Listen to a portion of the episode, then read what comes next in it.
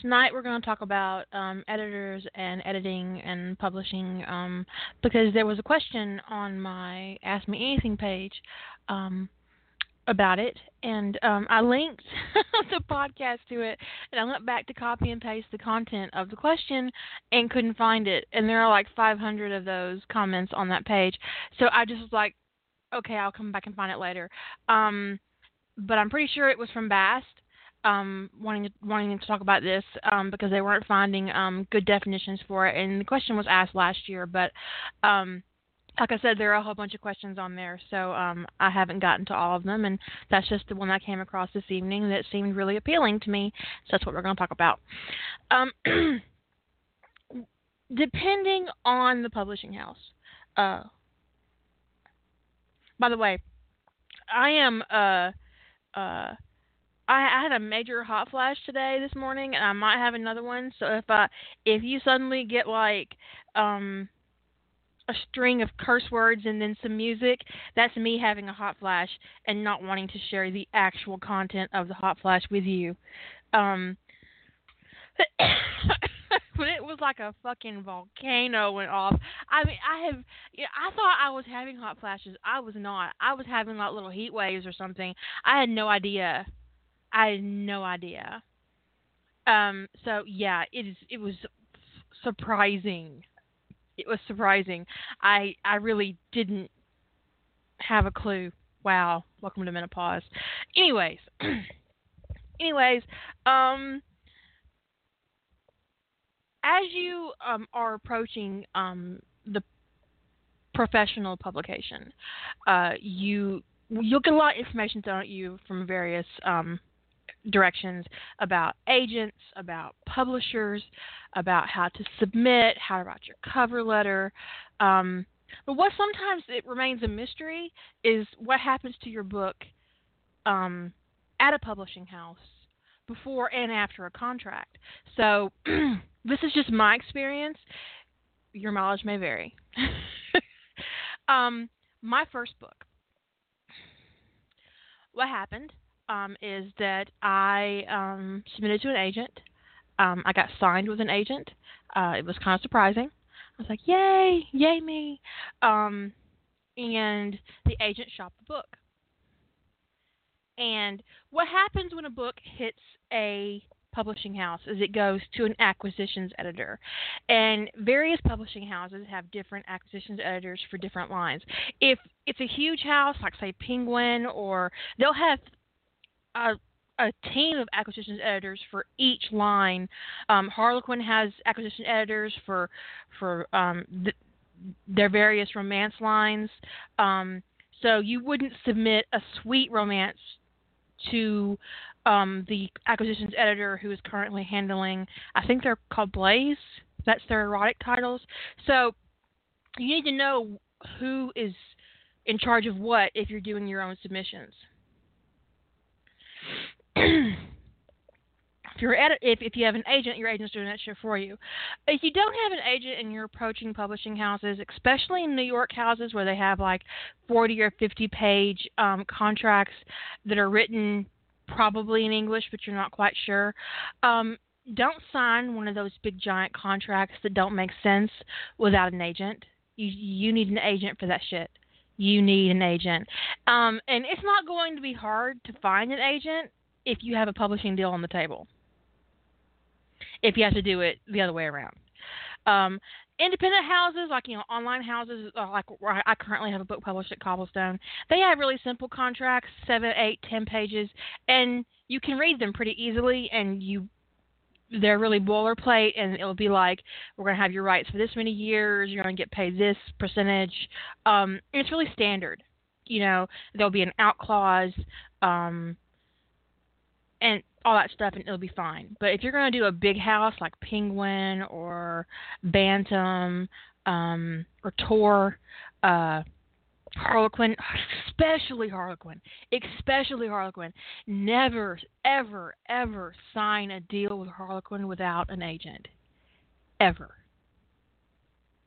Ever, ever. I can't tell you how many nightmare stories I've heard from authors who have published with Harlequin without an agent. You need that vanguard in front of you if you're going to get with a monster like Harlequin. Um, I'm not saying they're a bad company because they're not, and that's good money. You can make good money with them, but if you give them an inch, they'll take 10 miles. Uh, so you need an agent. Or you need somebody on your side of the fence, a, a, really, really experienced author to help you with that contract. Say, okay, we're not going to agree to you getting lifetime rights to my story. That, that's just not how that's going to work. Um, and stuff like that. But an, an agent is it, um, their job is to protect you and, and protect rights of your stories um, and your books. And so, um, agent, agent, agent. You you won't regret it. Um, but anyways, so okay, let's say your book has landed on an acquisition editor's desk. What happens next? Your acquisition editor is the the gatekeeper um, for a publishing house.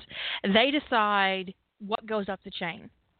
So, say your book presses acquisitions editor. Then they go to a purchasing committee. This is in big houses, not small houses.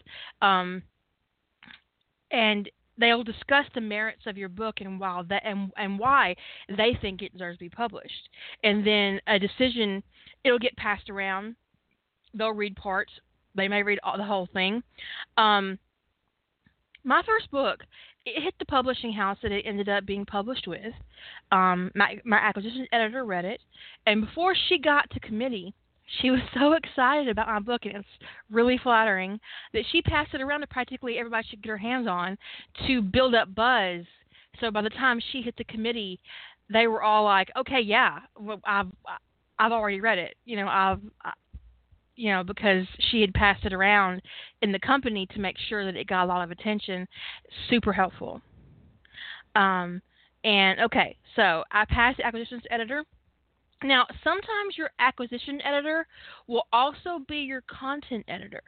They'll come back to you and say, okay, I really like this book. I want to offer you a contract, but I need you to change this, this, this, and that I need you to give your hero a new name because Edwin's not sexy or something like that. You know, you've got a plot hole here. I'm I'm not really feeling this particular scene. Um, just, uh, it was an example. Edwin, it, it's a terrible name, um, but it was just it was just an example. And if there's somebody out there listening, because I know I have a very large male audience, I don't understand why. I do. I kind of do. My my husband explained it you pervy old dudes. Anyways, your name is fine. It's just not the kind of name you put in a romance novel. Okay, I'm sorry. Blame your parents. So your content editor is going to handle that kind of um, and what they're looking at is not so much um, now, sometimes they'll, if if there's a glaring plot hole that they can't get past the committee, they're going to make you fix that before they present your book. Um, but for the most part, their job is to make sure that your content meets the style guide um, for content. That you're not, um, uh, for instance, um, in in in some romance lines, um, anal sex is completely out of the question. Um, in in, in some romance lines, the heroine and the hero can't have sex until they said "I love you." These are the kinds of things that uh, an acquisitions editor has to pay attention to when she's pulling books to present for um, um, to lobby to be contracted. So that's her job, um, his or her job. Because my second acquisition editor was actually a man, and Wow. Anyway, your content editor may very well end up being your acquisitions editor, especially if they're in charge of the tone of the line.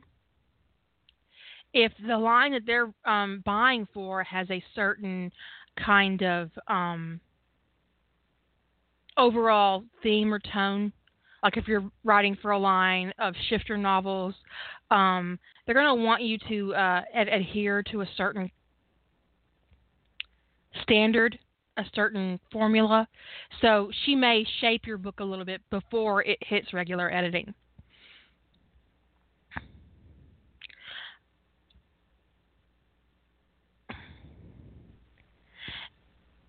Someone in the chat room asked if um, ties that bind would be a problem. Not for some publishers. It greatly depends. Um, and some lines in Harlequin are a great deal more open than you think.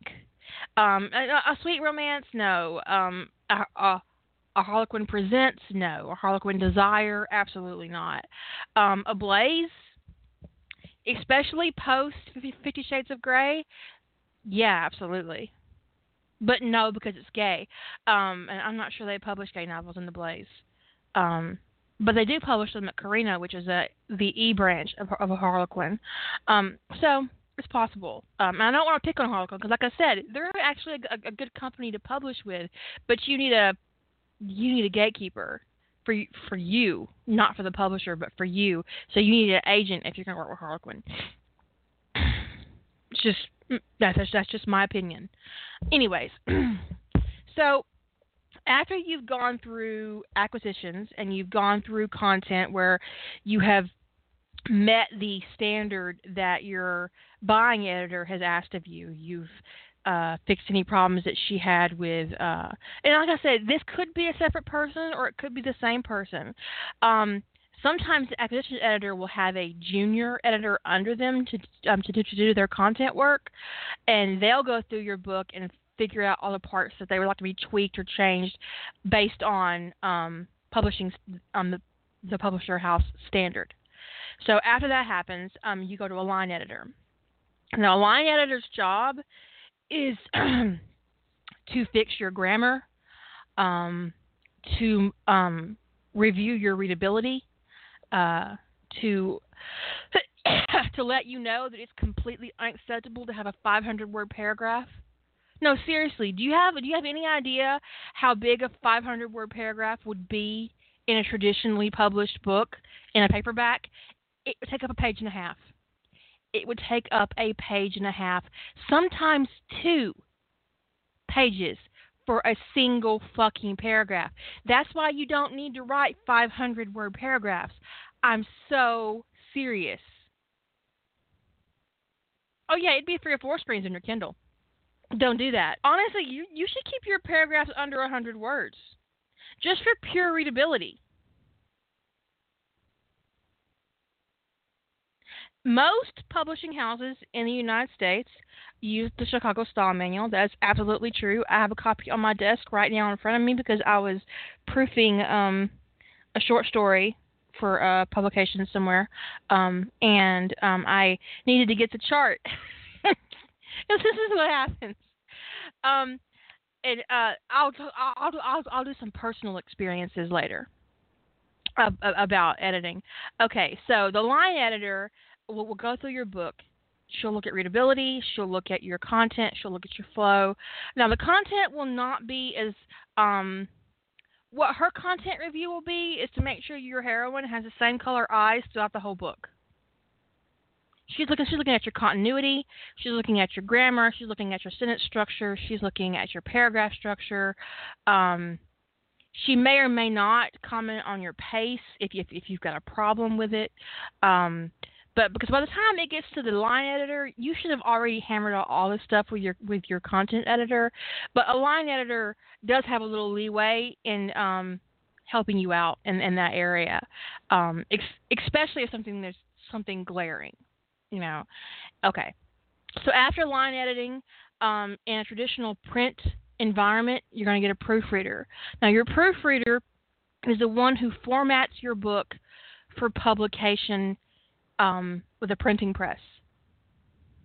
They're going to check for typos. They're going to check to make sure that you don't have any um, uh, dang.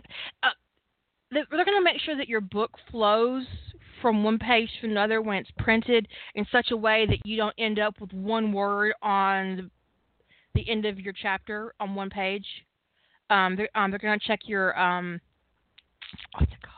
They're just going to fix your book so that it looks really good on paper. Pagination. Thank you, Jilly. They're going to check your pagination. They're going to fix your pagination. They're going to um, do all your formatting for um, uh, chapter headings and page numbers, and and they're going to do they're going to handle all that. And then if they find any typos or mistakes, depends on the level of mistake. If it's just a typo or two, they're going to mark them off and send you those pages in the fucking mail. Like really in the mail, FedEx to your house depending on the company. Now, some of them do all this digitally now, but there are still quite a few companies that do this on paper. So, we'll go back to that. Okay. So, after you've gone through proofreading and you get your whole proof, you'll you'll get your whole book proofed physically in your hand if you're with a print company. And it's your job at this point to go through it and find, see if you see any mistakes or problems. And if you do, you mark them off, um, label them, send them back to the proofer. She fixes them, and you're ready to go. The next thing you'll get in the publishing process with a print house is a proof of your cover. You'll review it, check it out.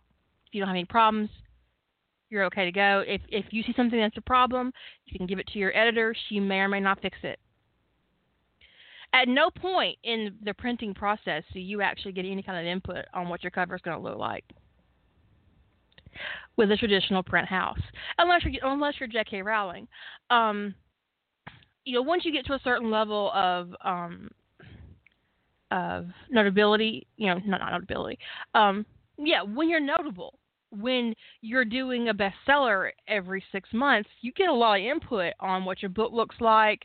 Um, if it's going to come out in hardcover, if it's going to come out in um, paperback, if it's going to be an ebook. But when you're on the low man, top, you don't even get to see what your cover is going to look like until it shows up in your mailbox. And hopefully, they've been nice to you. Sometimes they're not.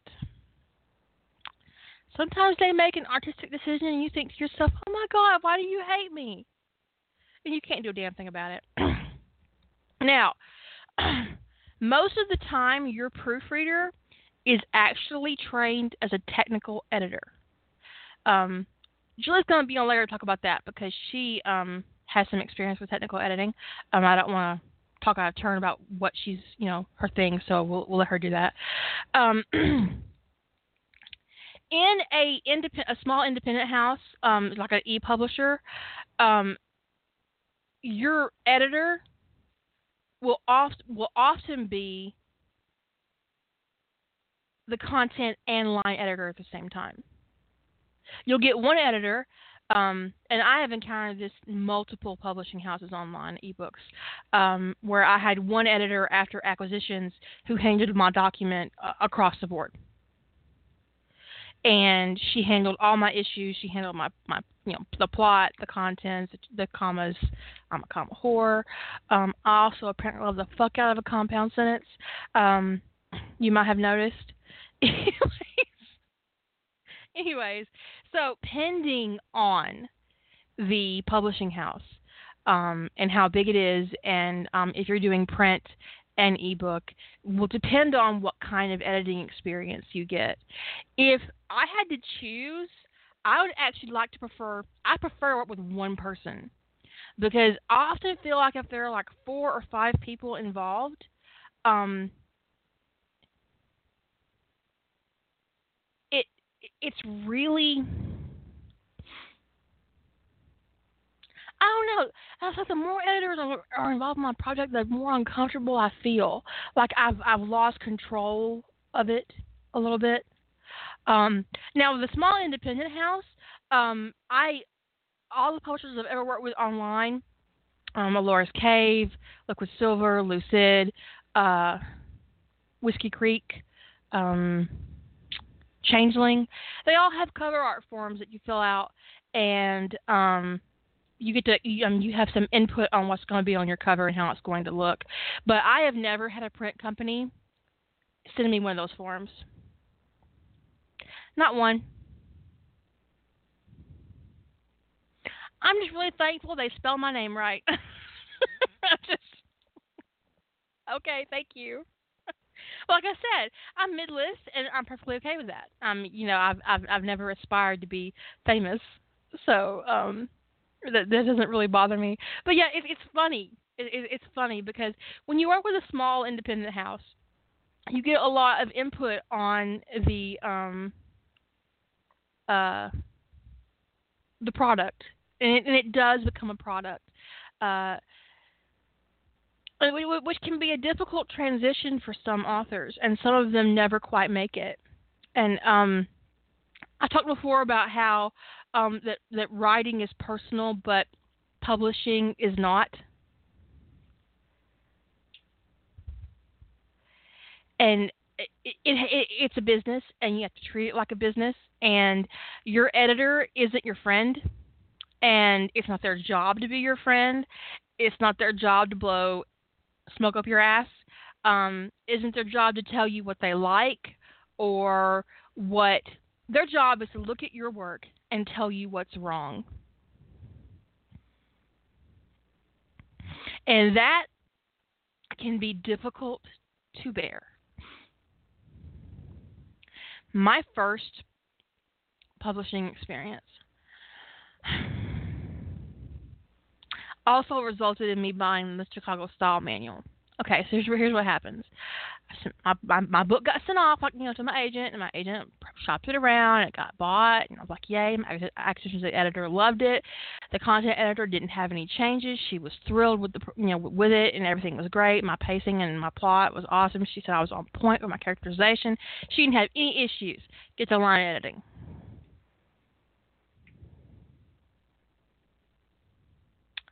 Dudes, this person sends me my book in the mail. FedEx. I get a FedEx package. And I'm like, why am I getting a FedEx package? I sent him a digital file. Why haven't I gotten a digital file back? Because when me and my agent worked on the book, we did it digitally.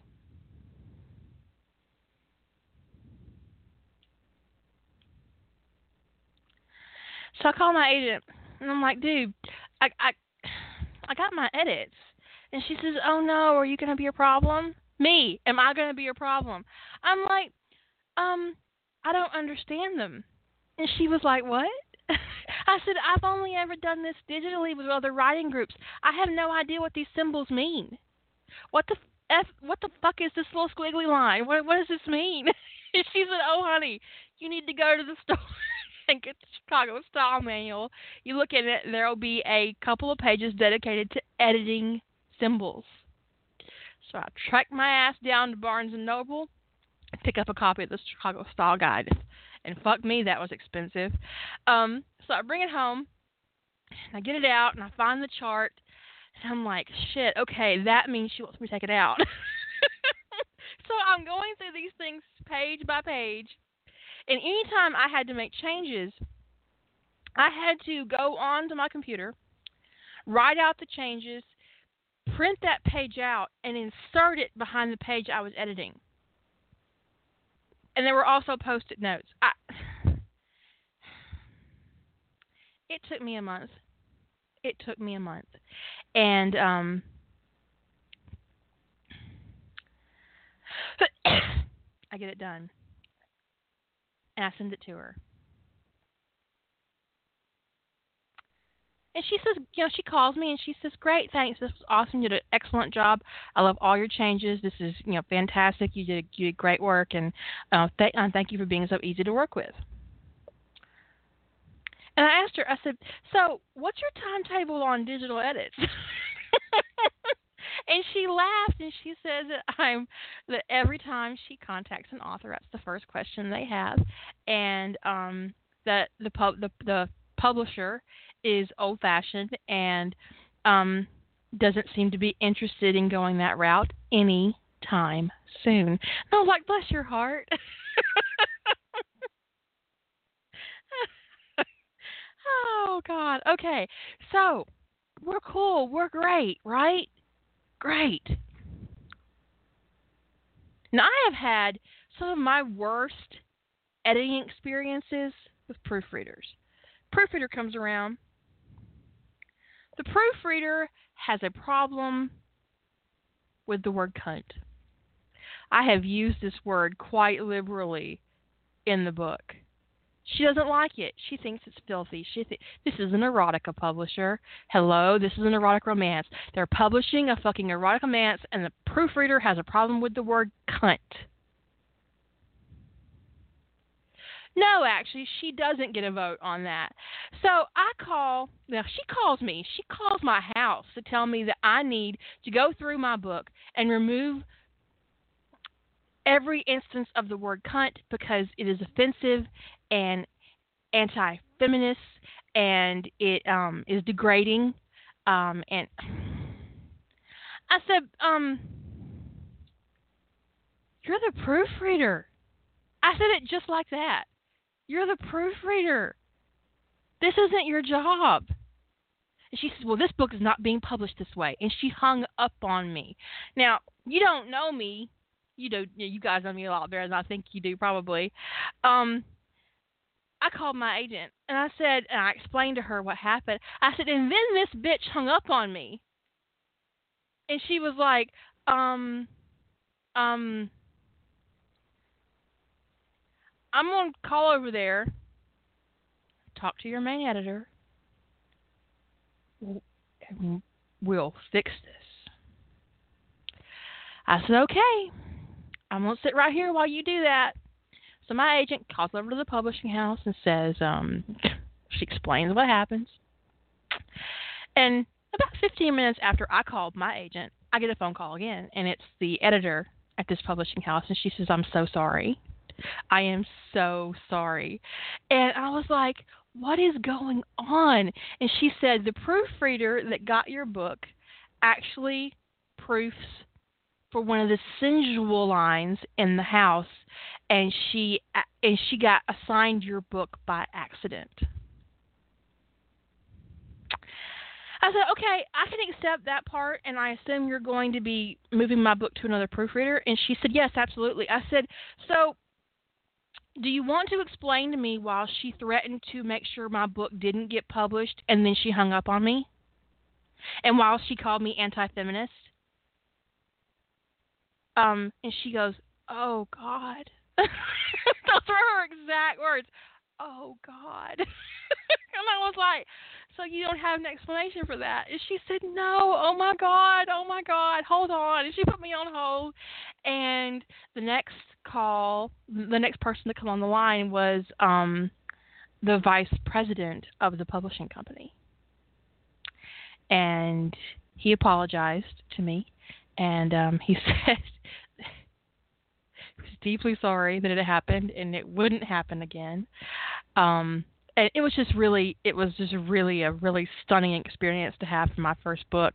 And he said that too. He said i'm so sorry that this is happening to you on your first book. This is just he goes i'm so sorry.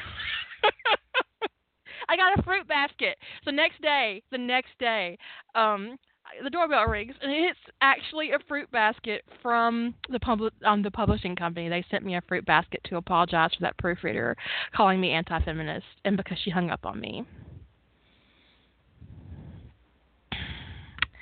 Indeed.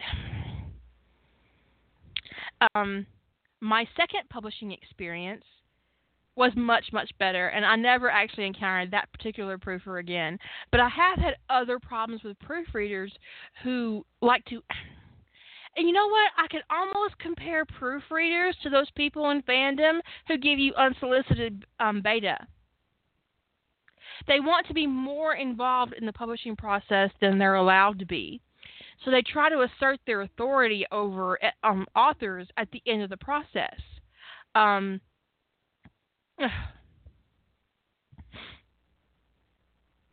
it never works out well. I'm not one of those people you can bully. And um, it's the third time it happened. Um, she's the woman actually said to me, she said, "You know, most authors are just happy to be published." I said, I got news for you, honey. I didn't want to be published to begin with. I got dared. That's true. I was dared. I was in a writing group. I used to write her, about her a lot on my LiveJournal, but she moved to another state, so I don't see as much as I used to. But Snotty Chick Lit Writer, um, and I were in a writing group, and I was I don't know what I was writing, but uh, I was one of the only people at the table who had never submitted anything to anybody, and um, she said, "Well, you know what? I don't think you need to give us any more writing advice until you've had at least one rejection." And then she said, "I dare you to submit your book, your next completed book, to three agents." I said, okay, but how do I write a cover letter? Because I'd never written one before. so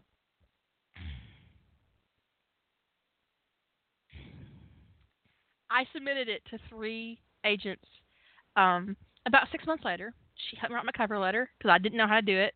I really honestly still don't because I now I have an agent and I don't got to, and that's really terrible. Um, I got two offers from the three agents that she picked out.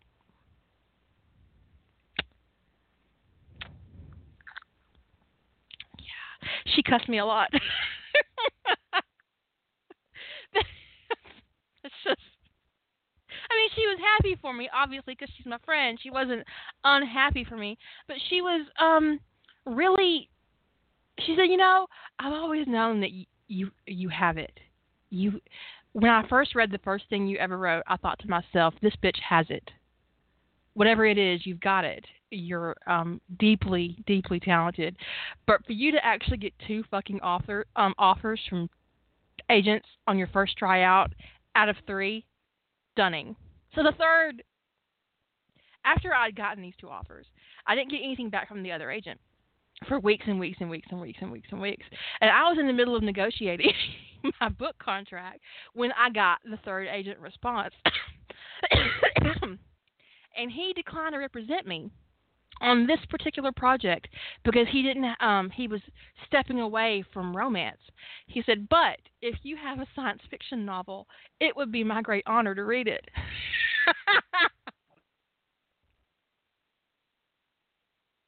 oh. it was ugly. It was ugly. I took this letter. I took, the letter to the cafe. And I said, "Look at this. Look at this." And she she said oh my god, fuck you, go buy me a coffee. it's so ugly, so ugly. So I did get a rejection, but it actually wasn't a rejection. Isn't that isn't that terrible? Isn't it? It's really deeply terrible. Yeah, I mean, he said no to that book. So so it was a rejection, but it wasn't a no to me personally. It was I want to see you again. it's ugly, ugly. And to this day, I'm actually the only writer in our group who has never, um, who done that, um, who did that, who, um, who got published out of the gate, and um, it's craziness. it's absolute craziness.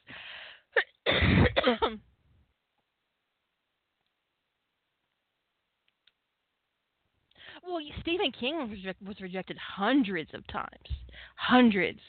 Um, I got really, really lucky because I, um, at the time, um, a, a erotic romance was taking off.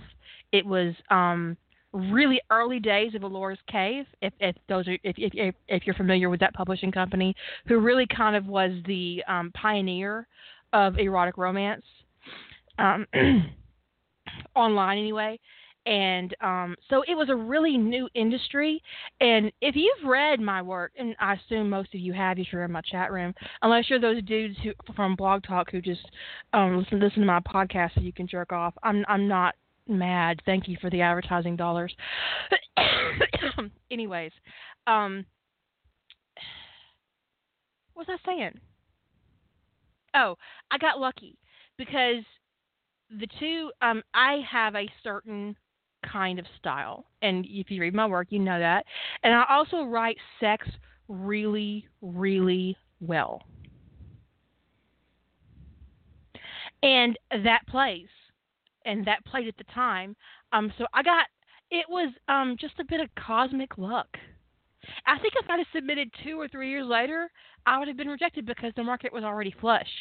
But I but the market was new and there weren't a lot of us out there writing that kind of content and agents were hungry for erotic romance writers and um I'm a decent writer and I write really great sex and it was like mother lode, right? So it was just some it was it was just cosmic luck. Because there are plenty of writers more talented than me who are constantly rejected for no reason beyond the fact that the market can't bear them. Publishing is a lottery. You you hit the right person at the right time with the right book with the right idea and and you're gold.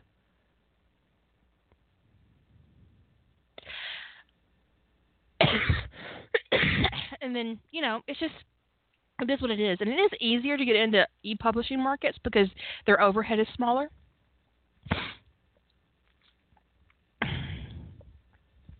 I don't think that if I were a new writer that I would be able to get into the print market because the print market is shrinking by the day and it is um, a New York bestseller a decade ago had to sell three times as much as it does today to get on the New York bestseller list. That number keeps getting lower and lower and lower and lower. How many copies you have to sell to get on the bestseller list? It used to be a hundred. Um, at one point, I think it was like half a million copies to get on the list. Um,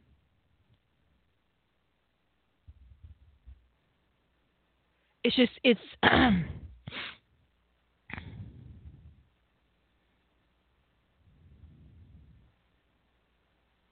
it is it, it really is genuinely a lottery um and um so some of us just get really lucky and I'm not saying talent is a factor, and I'm not trying to down myself and say that um I'm, I'm not a good writer. I know I'm a good writer, um, but the first time my friend told me that she thought I had it, I was like, "What the hell is it?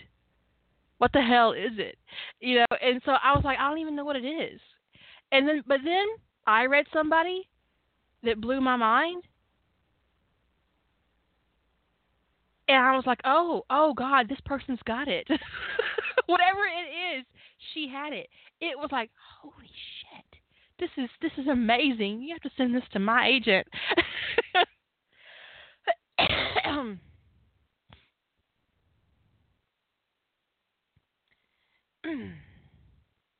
and uh, and that and my agent um signed her and um uh yeah boom boom boom. Um it's uh it's just you know honestly i think that as a new writer i would um, looking back through experiences uh, with both print and just strict e-publishing and independent houses versus large conglomerates like um, Bantam, Tor, uh, Penguin, um, just off top of my head, you know, Harlequin.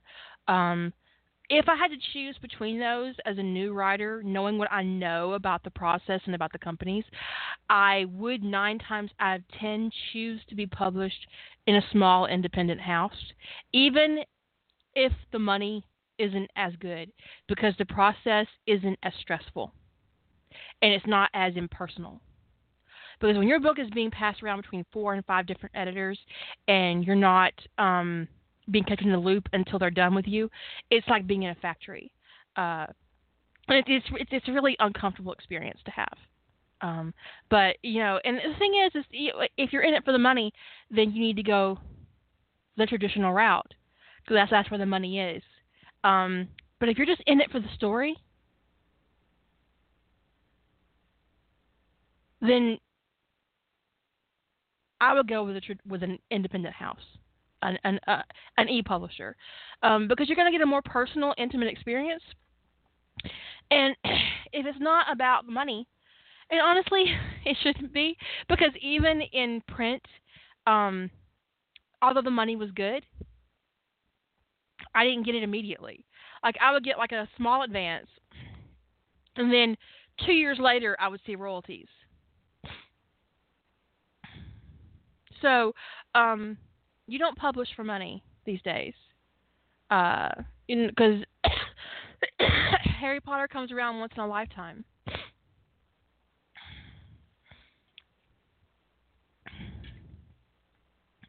It it really does, and so no, it, it definitely was not retired to Aruba money. I'm I'm not living in Aruba. Um, it paid the bills for a little while, and then you know you, you have to write another one to pay some more bills. You know, because a book has a um, has a half life um, when it comes to that kind of thing. It's better now in the ebook market than it was in the past because your book would leave traditional stores um, and it would end up in a used bookstore and you don't get any royalties out of that. Um, and so you kind of had one shot um, at it. But now in ebook, it's not financially um, risky to keep a book in print and available to purchase, you know, on Amazon or on Nook or on iTunes or wherever you buy your ebooks. It's just it's um it's easier and less financially difficult to keep an ebook out there than it was to keep a print book out there. So your mu- so you get so your book lasts longer in the market, so to speak. And you can pick up a new reader. That new reader comes along. Oh, I have to buy all her ebooks and buys all your ebooks, and you're like, yay! Give me my um, give me my five dollars. Now, one other thing I would say um, about this, um, the the whole publishing deal, um, is I know that self publishing is popular. Uh, I know that a lot of self publishing happens on Amazon. Um, it's it's happening, I think, on iTunes. I'm not sure. Um, you know, Nook makes it really easy to do. Kobo makes it really easy to do um, to self publish. But self publishing does two things. One, it exhausts your first print rights for that book. Once you've self published, your first print rights are gone and you can't get them back. Even if your book is available for a day on Amazon, your first print rights are gone even if no one buys it. And print houses want your first print rights. They want your first rights. To get second rights is less money for them and less money for you. Because a second print rights are often um, I'll talk about that in a minute, Dart. Um, are often um, you get less royalties out of them.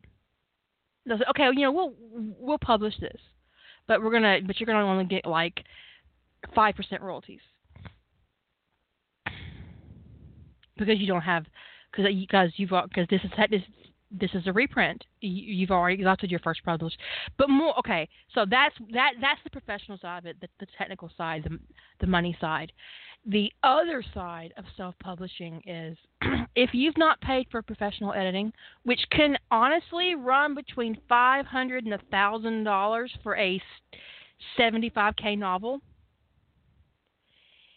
If you've not paid for professional editing, and your book hits Amazon and gets bought, you have created your first impression for that pen name. And readers remember. readers will remember a bad writer just as well as they remember a good writer. so keep it in mind. Just, I mean, you know, if you want to do it, do it. Do it. Be aware of what you're giving up for that pen name and for that particular book um, if you fail.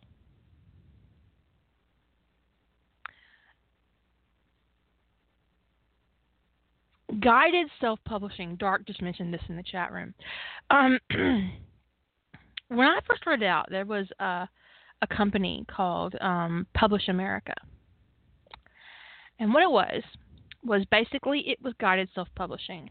And what Publish America did was they took your book and they told you how great it was and how they would love to publish it, and it will only cost you $500.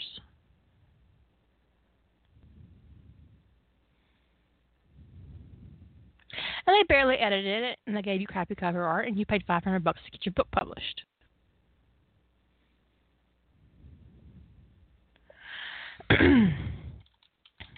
I don't know.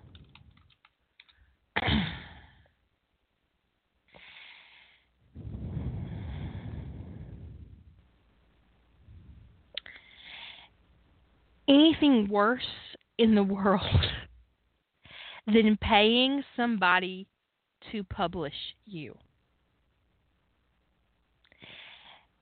This is such a moment of profoundly pathologically low self esteem that I can't fathom it. I, I can't. Money flows one way in the publishing relationship it comes to you as a writer, it doesn't leave you. Pay your agent, you don't pay your publisher to publish you. Vanity Press, yes. Vanity, self publishing, print on demand. Print on demand is different because a lot of publishing houses are using print on demand now to put books out in print for those authors who want it. My current um, Fall for You is in print on demand. My publisher is doing it for me. Um, I didn't pay any money for that. That was all their deal. Um, but self publishing and vanity publishing, vanity publishing um, is when you get to that point, you're basically saying to yourself, no one's ever going to publish me, so I'll pay somebody to publish me. And if that's the route you want to take, that's fine. But it's not fine. It really isn't. Never pay somebody to publish you, especially in today's situation when you can go over to Amazon and publish your own ebook in like 30 minutes you don't actually you don't need a vanity press. You don't need to pay somebody to publish you. You can get a cover artist to make you a cover. It's going to cost you money 150 200 dollars. You can get an editor to edit your book 750 500 dollars maybe a thousand dollars depending on the length of your book because a lot of times they charge by the word um, or the page depending on the editing service. Um, and get all that done and you can put out a really professional looking book or you can self edit, use the cover art creator that Amazon gives you, and put out your book not so professionally. But you don't ever have to pay a publisher to publish you. Because what happens with a vanity press is because they're technically publishing their book, you split royalties with them. But if you self publish and pay for your own cover art and you pay for your own editor, any royalties you get from Amazon or Kobo or Barnes and Noble, that's all yours. All five dollars of it is yours. You don't have to share it with anybody. I'm kidding. I'm not kidding with the five the five the five bucks. Um, sometimes a book will sell like hotcakes, and sometimes it won't. And you'll be like, why? Why did this book do so well in this book, which is really, you know, I don't understand. It's got a shifter in it. It's got a werewolf. What? What? What? What? There's there's no rhyme or reason to it. None.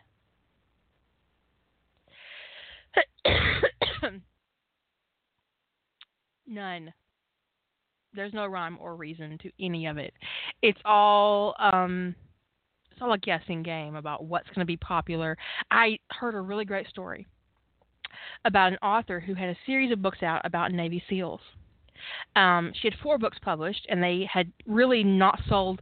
I think she said that they'd sold like ten or fifteen copies a piece, and she was kind of you know pleased with that. She was happy that that somebody had bought and read her work, and, and she was okay. Uh, the ones who had bought had given her really great reviews. Oh yeah, that can happen easily. No, I'm not. No, I'm not dropping zero, sweetheart. Ten, fifteen copies. She was thrilled.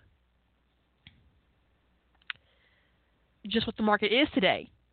Um, of course, if our economy tanks, then the the numbers will go up because when the economy sucks and we're like in a depression sort of situation, pe- people buy more books.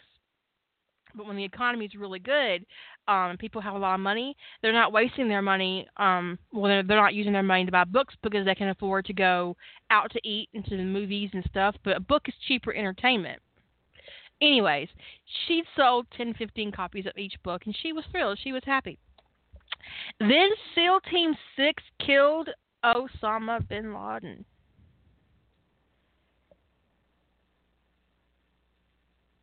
And she made $50,000 in a week.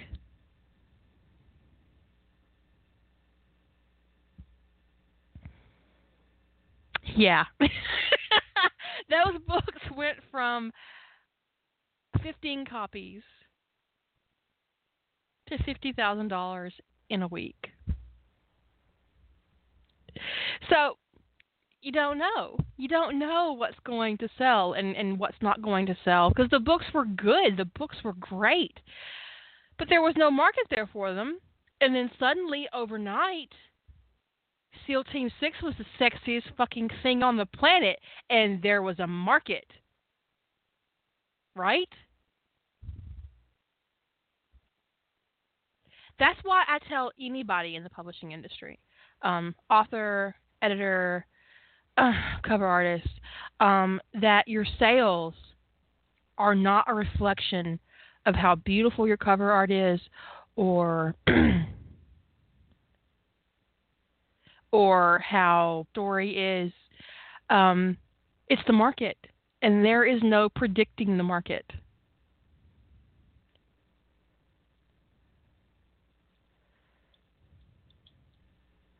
Yeah, she was already there. She was she was there.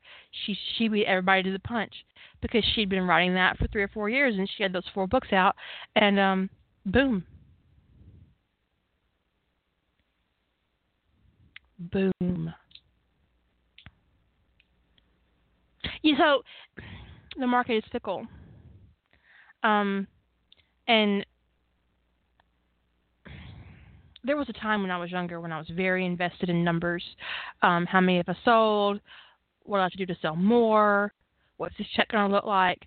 But now, now it's about the story for me. And if if it doesn't sell, it doesn't sell.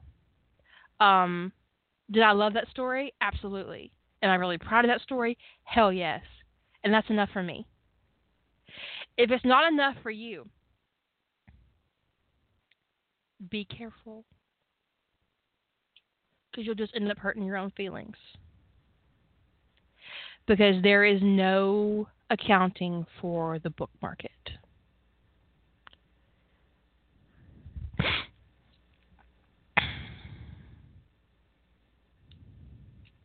yeah, like do I, do I get a voodoo doll? what do I have to do? but there, but there really is no accounting how that's going to work out. You don't know. And we see prime examples of books that make millions that shouldn't. And I can't talk about it. I won't. I won't go there. I promised myself I'd never go there again. So you really cannot tell what the market will bear and um what market is there for your book and, until it's out there and until you've um hit Amazon and it either sells or it doesn't.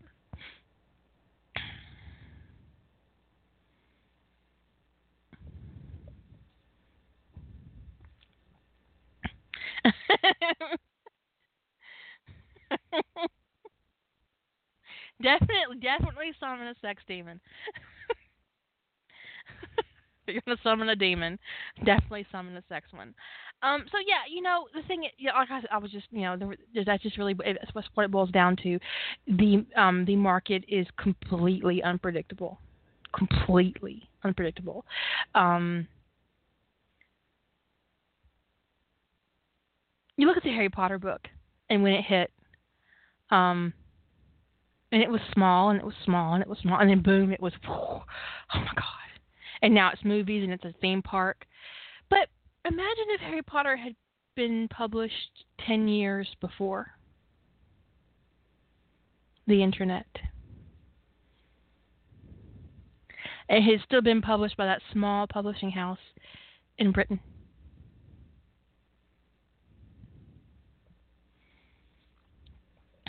Now, before some asshole emails me and tells me that the internet was actually created in the 70s, I am aware. But since I was actually a child of the 80s and I was in high school and in college in the 90s, I can tell you for a fucking fact that we didn't actually have the real goddamn internet till like 1995. And even then, there were only like, I don't know, 200 sites and all of them were boring except Yahoo. I was there. Thank you. So keep your opinions to yourself, fetus. You don't know. If you weren't there in 1994 listening to AOL dial up, you don't know what the fuck you're talking about. but, but just imagine if it had been published 10 years before the internet was really, you know, what it is today, or even what it was when it was published. Um, would it be the international phenomenon that it is? Maybe, maybe not. You've got mail. no, no, Dala, we don't miss you. and yeah, fandom fandom on the internet exploded, exploded. Fandom before that was really confined to ma- to mail zines and meetings, um, and uh, what you what what you call it, listservs and uh, conventions. Julie says weird meetings on Prodigy. What was that? What was that instant messaging service where you could have like chat rooms? Um, God, what was it? Well, not not Usenet. No, no, no. But yeah, definitely Usenet. there was this one particular ICQ. Yes, ICQ.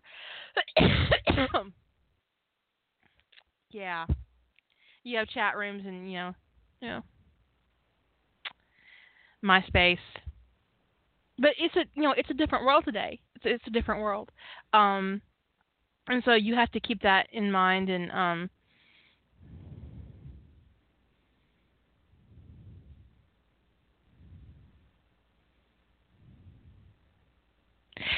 I, you know, I agree, Dark.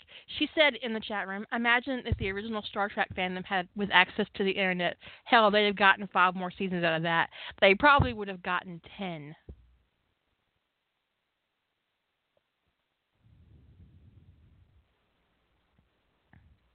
But yeah, I mean because the fandom that they were got the movies, and they were just at conventions and passing around fanzines. I mean Seriously, think about it. but yeah, so you know, the market is completely unpredictable. I mean, a book can sell zero copies today and on the internet, and you're like, really? Because it's so good. It's so good. Why aren't you buying this book? Because there's so many. There's so many books being put out there. Um, I, you know, I read I read something once on um one of the, um the publisher whose publisher put it out, and I forget which publisher it was, um, that they estimated that there were four to five hundred new ebooks added to Amazon every week, and that was like five years ago that that, that I read that. It was on some publisher's newsletter, or it might have been an agent's newsletter. I don't remember. Anyway, four or five hundred books a week put on Amazon. Imagine what that number is today.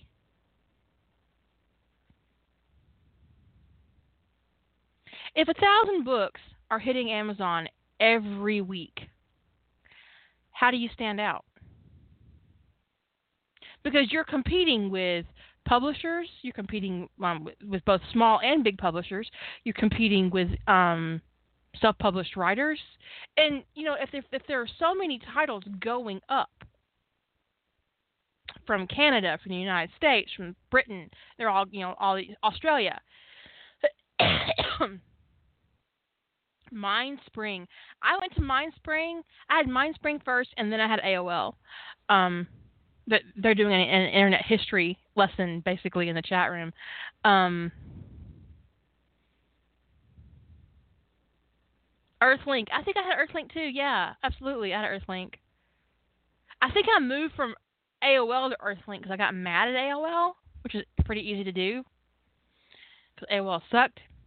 The best part about getting internet back then, you guys, for those for those fetuses who are listening, I mean that with all affection, I promise, um, is that you would get your internet um, program on a CD or sometimes a floppy disk,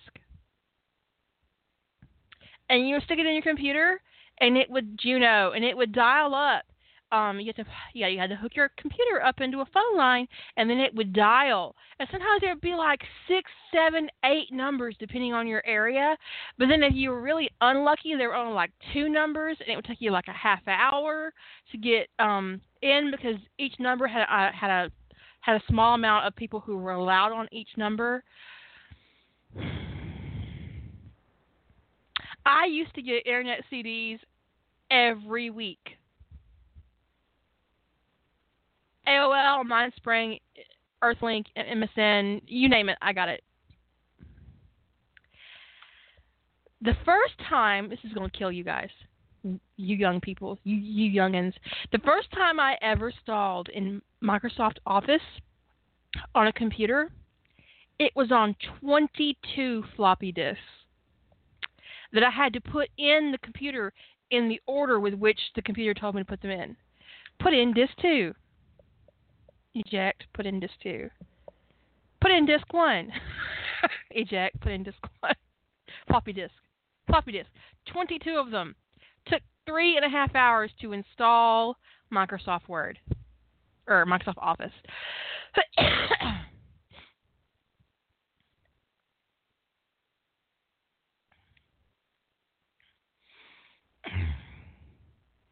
you don't know you don't know. You don't know what the internet did um, if you weren't there for it. Uh, it it literally it, it just it changed everything. Yeah, WordPerfect still exists. It sucks, but it still exists. It still sucks. Still here, still sucking. Speaking of sucking, did I tell you guys? Me and my husband were out in the garage, and I was being kind of an asshole. I'll, I'll admit that. Um, and he said, "You need to calm down." Stop yelling before the neighbor hears you. I said, She can suck my dick. And he said, Hell no, she can't.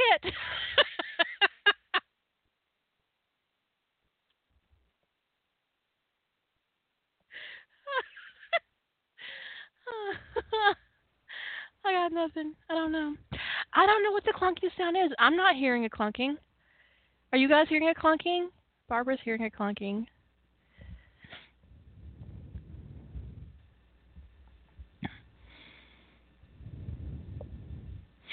I don't know, but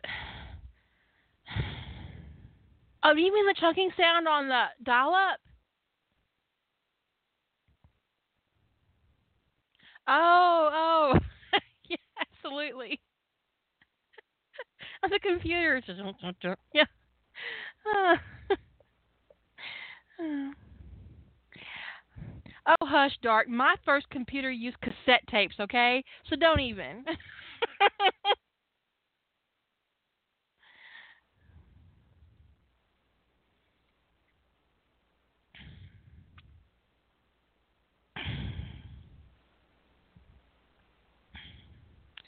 I think my first computer was on like 52 gig. I mean, it was ridiculous, and it, and it literally used cassette tapes. And I had Buck Rogers. I had a Buck Rogers. Um, no, no, no. It it, it couldn't have been gig. It, it it just could not have been a gig. Um, no way. But it but it, it used cassette tapes. KB probably yeah kilobyte. Um, and I had a Buck Rogers game. I loved it. I love Buck Rogers.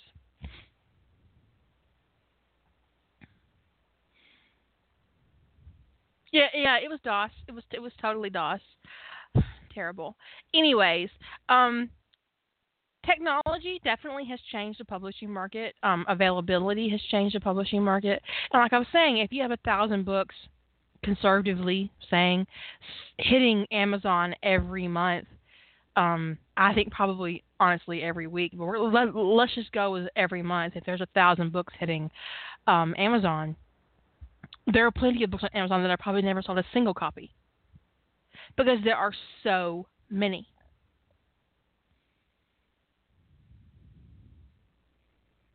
It's just it's just the way it is. So,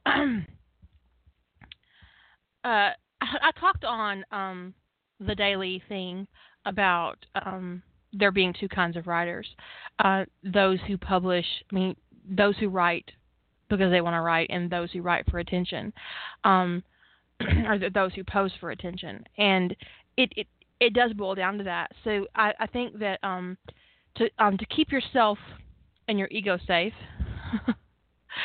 you need to always, always, always write for yourself first and consider if you're going to go into original work um, and seek publishing, consider whatever money you get a bonus.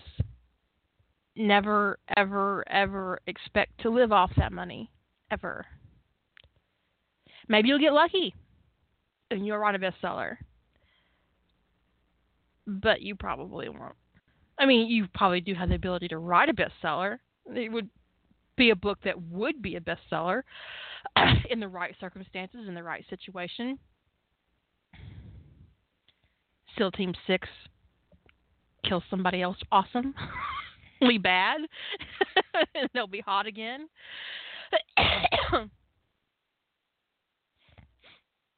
but yeah, I mean, yeah, I mean, just write for you. And if you publish, publish for you. Do it because it makes you proud and it makes you happy.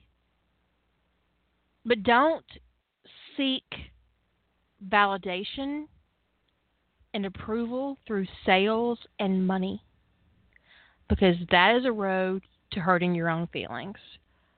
Take it from me. Um, Lady Holder, are you um, on here? There are too many people in the chat room. Lady Holder is published. Do you want to get on the air and talk about it a little bit, and then we'll switch to Jillian and do the, t- the technical editing? Okay.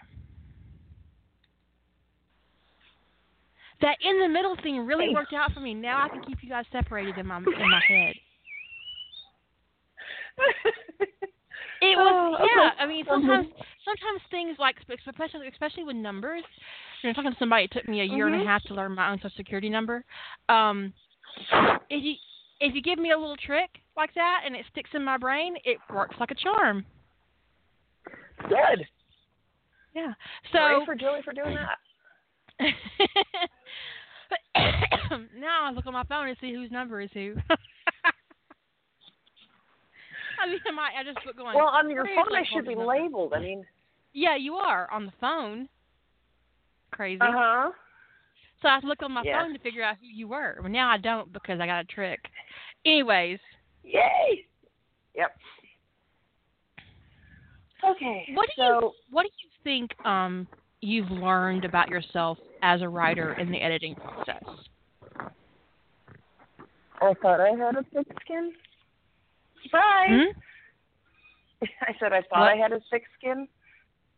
I didn't. it, I should have been meaner to you in the beta process. I should like I should have told Actually, you a couple of times. Well, here's the thing. I thought I was doing okay because the first couple um, edits I had were they were not um, handholding. What's going on with okay? your headset, babe? They were pretty brutal. Huh? What What's going on with your headset? Sorry. Um, it was tucked in the wrong place, I guess. How's that? Better. Okay. Oh, great. Don't mind the cat.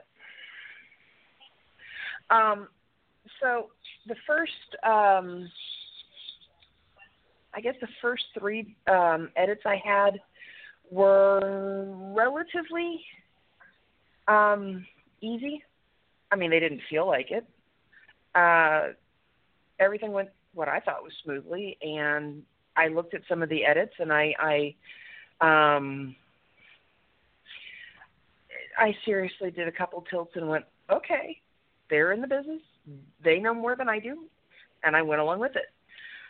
The fourth one, honestly, was like pulling teeth because I had one idea and my editor had another, and it was a very different thing. And some of the, the suggestions I took, some of them I fought for.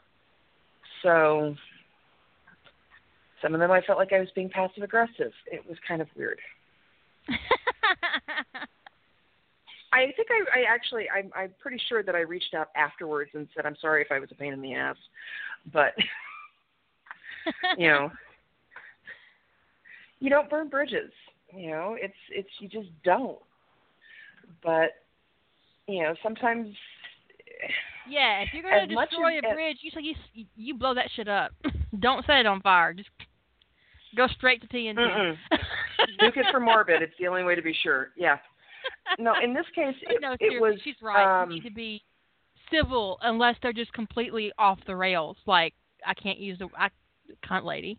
Can't use the word cunt. Yeah. The but she hung up on me, and that was the killer. Yeah, that was stupid. Um, and you know what? Honestly, I don't care if she wasn't even, even if she was an editor from a different line. You, you don't know it just because somebody's a brand new author to your company doesn't mean that they're not somebody who's you know, bigger in in a different pond. You know. Um, hung up on. yeah, no, stupid. I've never gotten over that shit. Uh, well, the thing is, is now you, reno- you you remember this lady. She's not a, exactly a fond memory. But the I fruit was great. From hey, good for that. I learned something from all four editors. Okay, or actually, I had three. Um, books uh, two and three went with the same person, but it was um,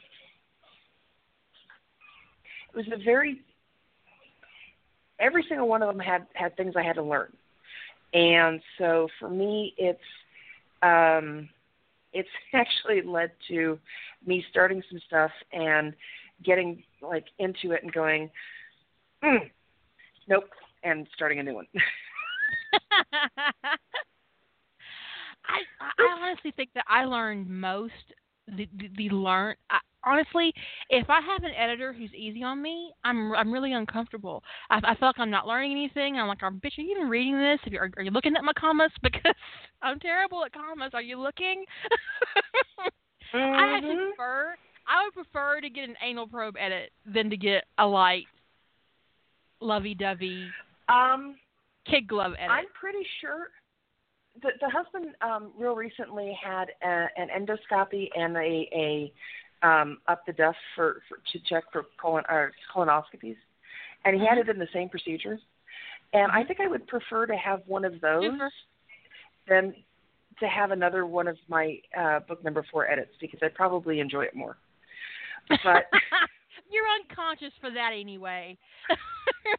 Yeah, but you got to get to that point first. Look, I, I, I honestly learned. think that your fourth edit taught you more about yourself as an, a writer mm-hmm. than your first three edits. Oh, I'm not going to disagree. I'm not going to disagree, but I had to go through the first three to get to the fourth, and the fourth one was definitely one where I swear to God, if I'd had a giant curly straw to stick in the half gallon of rum that I've got, I'd have had that bottle of rum finished by the time I hit the end of the edits. It was. I drank a bottle of wine the week I did those paper edits. A month. It took me a month, but but the first week I had a whole bottle of wine. They're. Now I don't drink. It's a shame. I know. Yeah, but you know, I I I I got it. I did it. There's there there's no faster in this, unfortunately, Dark. You actually have because it, it's a bad problem with me. I don't like reading my own work. Okay. I will go back and read it for my edits. I will go back and read it for continuity. Um, but rereading really? it for fun doesn't. Yeah, I hate it. It's I... just like I hate hearing my own voice. Are you serious? Because I'm honestly, when nothing else entertains me, my own work entertains me. Because, well, like I said, I read Ties That Bind like ten times before I ever put it online. But I thought well, the problem is time reading I'm it, hypercritical. Maybe you guys like to read it. I'm hypercritical though. Okay, I get to reading it and I see every single thing I did wrong. All right. So for me, it's um, it's not always fun. Did you see what Chili put in the chat room? She said, I reread my shit all the time. I've read so much awesome stuff no one else has ever even seen. Meanie. That's just evil. That is a cock tease and a half. but Excuse me? no, I mean, what are you saying? I I do reread my own work a lot. I do. I honestly, no other writer entertains me as much as myself. but see, I, I will reread when I'm and I write to entertain me. Mhm. Oh, I, I I enjoy the process of writing. Don't get me wrong. It's it's just and I think part of it is if I'm if I'm writing something, especially when I'm in the stage where I've um, I've written it to be to, to go to my my uh, publisher, and then I get the edits, and then I get the edits again, and sometimes I get the edits again. At that point, I hate the book. I hate it. I want it gone. Please get this thing out of my out of my email. I'm done. Now I have I will admit I've actually I've actually gone back and well I I think I remember that one, but I've actually gone back and reread it um the the uh um werewolf ones and I like them. Okay. Mhm. But I like them now. I didn't like them when I when they were published. They're great books. I enjoyed them. I really did. But God Almighty, I hated them after the edits. the only book that I've ever um come out of the gate hating um is the book that I had to rewrite because of the giant hard drive failure. Um oh, and man. I hated that book after I finished it. I hated that book during editing and I hate that book today. I have I have only reread it once in the past decade. Yeah, no. And I read I've- Tides I've Mine reread- four times in the last year. I've reread um I've reread my stuff, the, the fan fiction. Um but it's I can't find myself getting lost in it. All right. I reread it and I'm critical of it because I'm I'm I'm checking to see there, there's this all this new knowledge running through my head and and I've got it going as I'm reading stuff and going I need to get this fixed and I need to do that and why did I do this? edit woman and it's it, it gets in the way of the enjoyment. I do feel Yeah. like Julie's right. You do need a self appreciation intervention. Uh, Someone said maybe I'll reread all my own stuff. Mark says in the chat room that's why we write because no one else is writing what we want to read. That's not why I write. Yes, That's, That's why I wrote. I write. the first time. That's why I write fan fiction, but that's not why I write. Mm-hmm. I write because I can't not write. I can't not. I can't I- not write. I cannot write if I tell oral stories. Because I can tell the stories, all right, and I can spin a yarn. But I, I in my head are, are, you know, probably millions of different stories. It's getting them written down sometimes that's the, the hard part. Um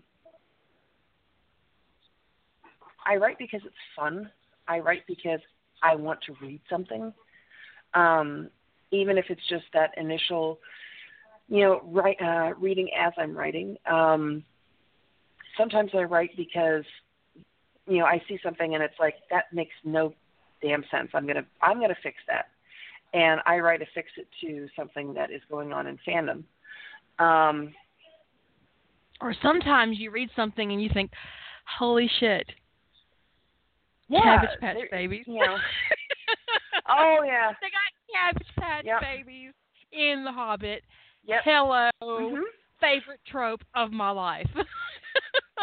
Yes, and I'm eagerly awaiting that. I, I, I swear, I it's it's going to be awesome. Just because I can't see, I can't see your characters as anything other than deeply sarcastic and very um mature. You know, they're well, no, I'm- how- I get what you mean. they're not. Yeah, they're not one-dimensional characters. They're not a name. Yeah. So you know, sometimes for me, it's like um, I look at something and and I may not like the story that was written, but the idea behind it, hey, yeah, that grabs my attention. I'll go write that. You know, That's the um, trope. I've got one. That's the trope driving Yeah, you I've in, got- in, spin you in. Yeah. I've got one floating in my head. It's probably going to be a short, maybe, and I know exactly where it came from, and it's really dark. And we'll have to see if I actually put it down on paper because I can see what it is in my head, but making it work on paper without it being a horror novel is going to be interesting. I write So- in my head, but in my head, my books are like movies. Yeah, Um, yeah, I can see my characters doing things, but it's it's taking the what what works as a visual and putting it into words. That's the the translation that gets interesting. I only ever write in my head when I don't have access to paper or writing down, typing is is not viable for my situation. Um, it is always my preference to write, write, write, write, which is why I have so many fucking folders in my writing, and why I have twenty-two historical novels that have never seen the light of day. Damn it. Um, I I have at work um, a very plain, normal folder or, or, or notebook and all my pens that I use at work because if I pull out the the magic pen, that thing has lights on it, and in the middle of a conference room that's at half light, as you're writing uh, with a pen that's got a blue light on it, even the densest manager notices the fact that there's a blue light on that pen. What's going on there? I just, I, I got a regular pen. I see nothing. I look like I'm taking notes and actually paying attention to you. I haven't heard what you said in the last ten minutes. What?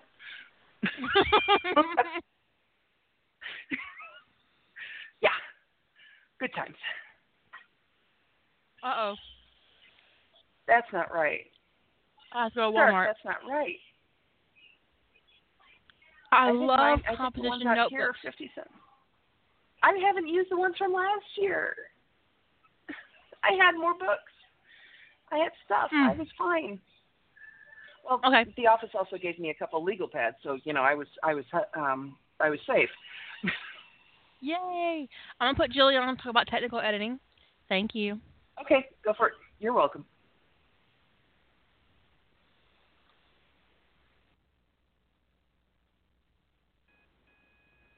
Are you ready? You cleared me being in the bathroom by like 30 seconds.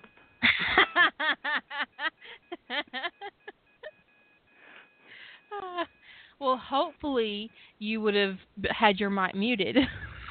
Well, I did, of course. I don't ever take that kind of chance. That's something you never live down. No. What was that? What, what was going on when we she came on the phone? Oh, nothing. I it was I was pouring water. Wow. Technical editing. Um, Technical editing. you know, unlike uh, I think that there's a lot more stand a lot well, not standard is not the right word. Um there's a, a lot more predictability in the editing process in um fiction, regardless of what publishing house you, you're in, than you'll find with technical editing because um there's so many different kinds of technical projects. But let's talk about. I'll specifically focus on something that is um, going to go to print because you know, because everything kind of gets edited, right? But not everything is going to be consumed by um, actual end users. Like the public is not going to see it. Um, so it usually um, you don't have the whole acquisition process because at least not in the kind of work that I I do.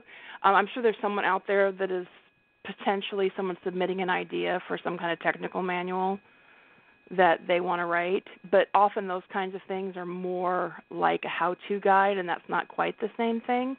Um, but so that might run a little bit different in terms of the acquisition side. But so usually the project is more assigned to you to write and then to edit and whatnot, as opposed to sourcing it. So it's kind of like you know, you're doing the grind on this thing, and there's a lot of glitches in the process that are difficult to work out. So like the content edit, um, like let's say you're you're going to write a manual that's going to be published um, for some I don't know computer guide or something that's going to be your software guide or something that's going to be published.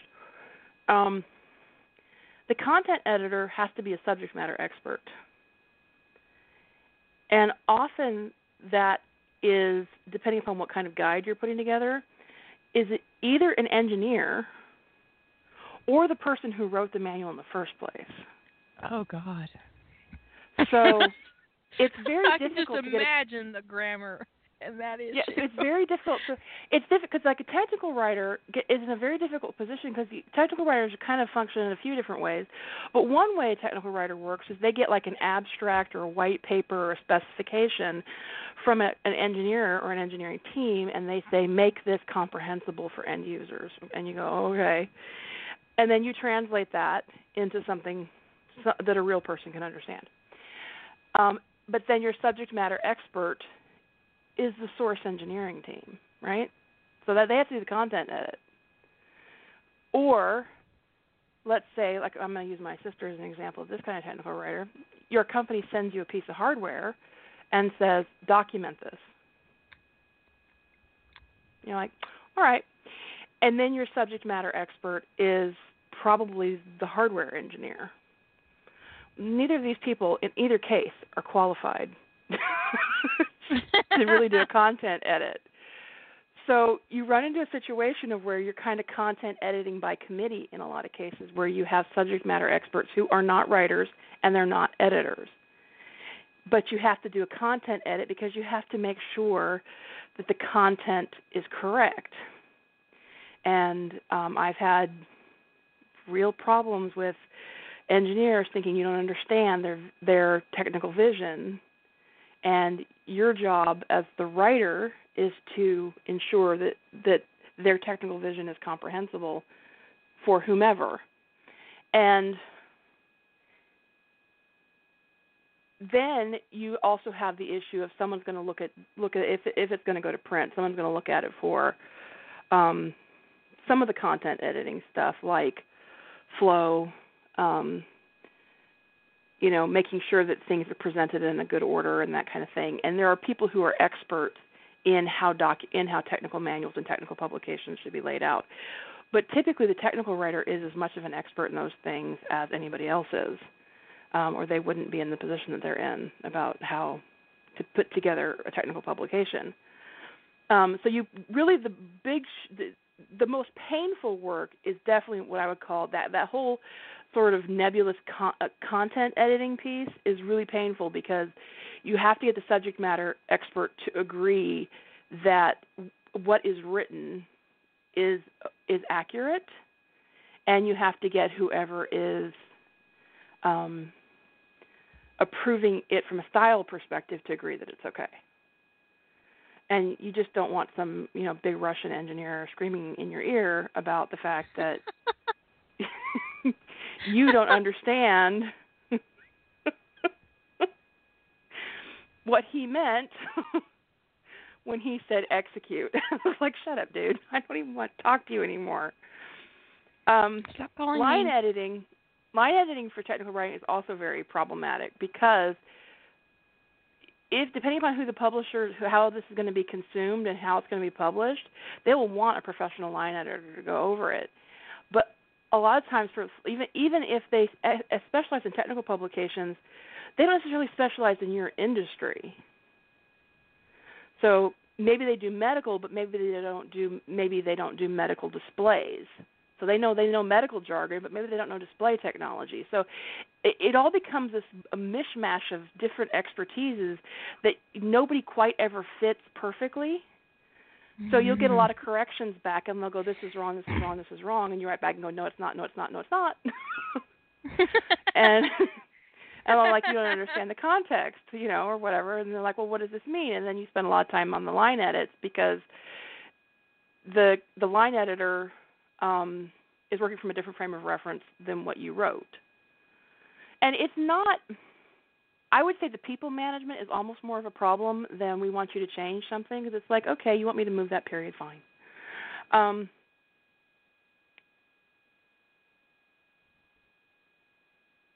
so assuming you survive the line edit and you survive getting through um, did did we spell everything right and for anybody who's i've ever baited for is going to see this influence in how i beta. Consistency consistency consistency consistency. Is everything spaced the same? Do you always present information the same way? Um, are you using you know it, everything needs to be everything is about simplified simplified simplified. You want to present it clear concise short. Um, technical writing is about lack of emotion and clarity. It is not about style so the editing process the line edit if you use the phrase if you use and actually i did a, a write up on the daily something about um, um, and damn it, I have no idea why sometimes I capitalize atrium and sometimes I don't. yeah, but that kind of consistency. But I did something about uh, one of the parenthetical phrases, um, specifically like things like well, and those are all emotion words. And you if you put well, comma, in this instance you could do this. A line editor should a technical line editor should flay you alive for that kind of emotional crap in a technical document or a technical publication of any kind because it doesn't belong. It doesn't belong there. There should be no. And this is should, why all those technical writing manuals read like stereo instructions. And they're supposed to because they don't. It's not about conveying emotion, and there should be no narrative in. Like one of the things I had this biggest problem with this one guy. Everything he'd present to me, and he'd want you to preserve the stuff, his part, his piece, because he'd give you a tiny piece for the overall schematic you're putting together, and he'd be like, um, "I want you to preserve the way I said this." I said, "I can't. That's a that's a narrative. I can't preserve that. Why would I? Uh, no, that's not the way we do it." And most most companies that do technical writing um, have a style guide too. A lot of them use the Microsoft or the Apple style guide about how to present information, what gets bolded, what gets highlighted, what gets not highlighted, what gets italicized, what gets bolded and italicized, how you number. You know, everything is very prescribed. And your your line editor is going to catch all of those inconsistencies if you screw up. If your spacing is wrong, they're going to catch it and they're going to be like, no, no, no, no, no, you didn't follow the style, follow the style guide here. Why did you, you know, at the third indent, you're supposed to be using a dash, not a bullet point. Um, and and they know this stuff off the top of their head because they know the style guide, and that's their job to catch that. So, because I've done both the writing side and the editing side of that, when I beta, I have, I am just, I am such the consistency police because it's just the way She's I was trained. I am a beast She's a about beast. consistency. And I usually will say, and I will go like, I don't care which way you do it, although technically this is more correct, but I really don't care. Just pick one and do it the same all over. but then it's and the the the proofreading process is a little bit different. Um, because it's they're doing pagination and stuff as well.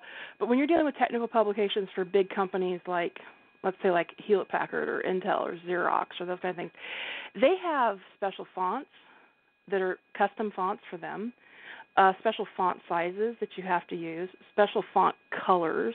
You have to use very specific Pantone colors that are proprietary to them. Um, so the proof, the person who's doing the layout is going to make sure things fall correctly on the folds. Like you ever get a like a piece of equipment that has one of those giant p- posters that comes out of the box?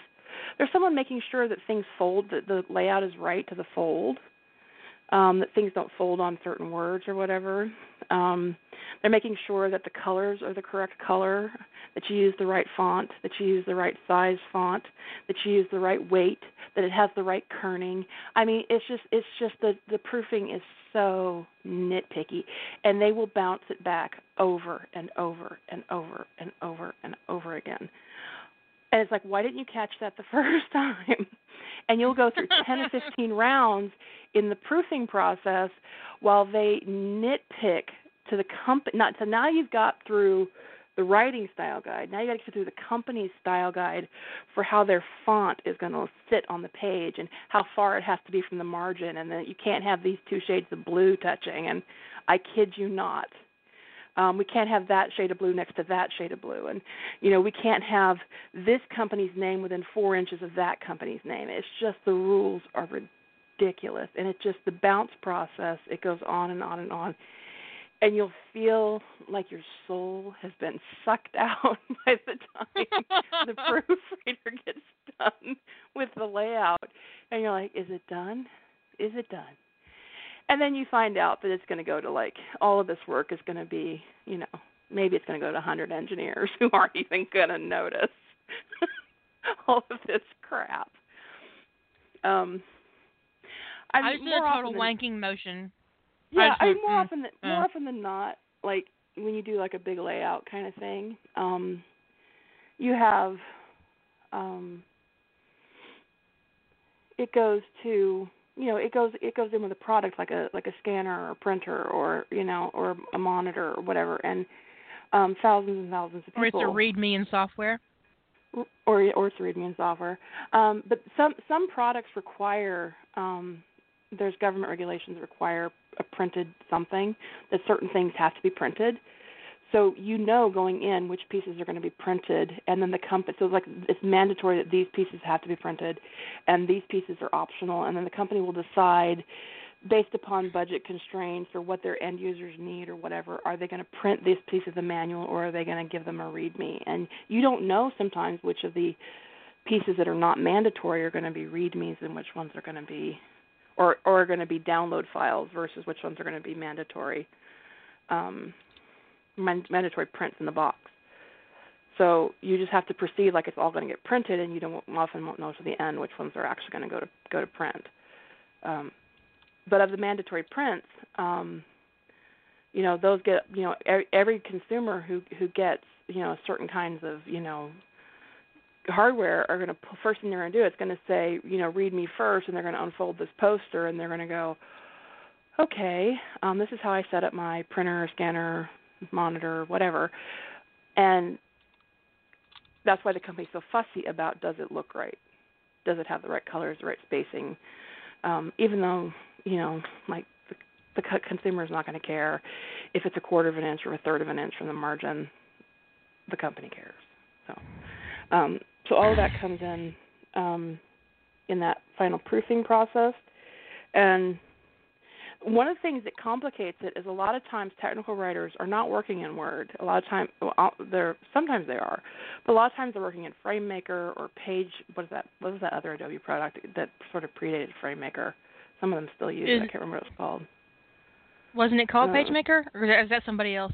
Product. Oh, I remember yeah, having a page. Yeah, page maker, and then you a frame maker is much more common these days in technical publication, and then you have people sometimes who actually do it. There's um, all these different different different products, and then you have these um, these products that specialize for online content delivery, like Madcap and um, RoboHelp and stuff like that for developing help files. And writing help files is a completely different skill to writing for end user for, for writing for print publication but they all have to go through the same kind of editing process. And so you have a lot of times um, anybody who does a lot, any company that does a lot of technical writing has a content library, and um, you'll be pulling your content, a lot of you know pre-written content, and companies don't want to pay because like companies that have multiple localizations, they don't want to pay to have the same boilerplate translated over and over and over again. So you have a content library in you know the 10 or 15 languages that you support, and then when you're putting your guides together or your manuals together or whatever, you only translate the new pieces. You don't translate the stuff that's been translated before. So it gets very complicated how you're putting stuff together and how you're managing content. But the person who's putting together the document for the publisher will be pulling from the same paragraph and content library as the person who's doing the help files that are being done in a completely different set of software. But you have almost like a source code control, you know. So everybody, so it's like you've got multiple technical writers, sometimes working on multiple things, almost have like a source code system, um, and then you've got to deal with like how the editors are making this change and how does that propagate and and oh, if an editor makes a change that's in something we've done, we've had translated, how does that impact us? Um, because that's a big clusterfuck when an editor comes back late in the game with a change that you've already had translated into 14 other languages. Um, and they want three or four words tweaked, and you're like, oh my god, this has already been translated. Um, so it just it gets to be the editing process can be very complicated, and if you don't have a good process flow, and as the writer, um, you have to be. I think as the as the writer, you're you have to you have to police every step of it. Whereas, I think the editor in the in the creative market, the editor kind of controls. Once they have it, they're kind of they're kind of not control, but they're kind of guiding and pulling the process along once it's in their hands.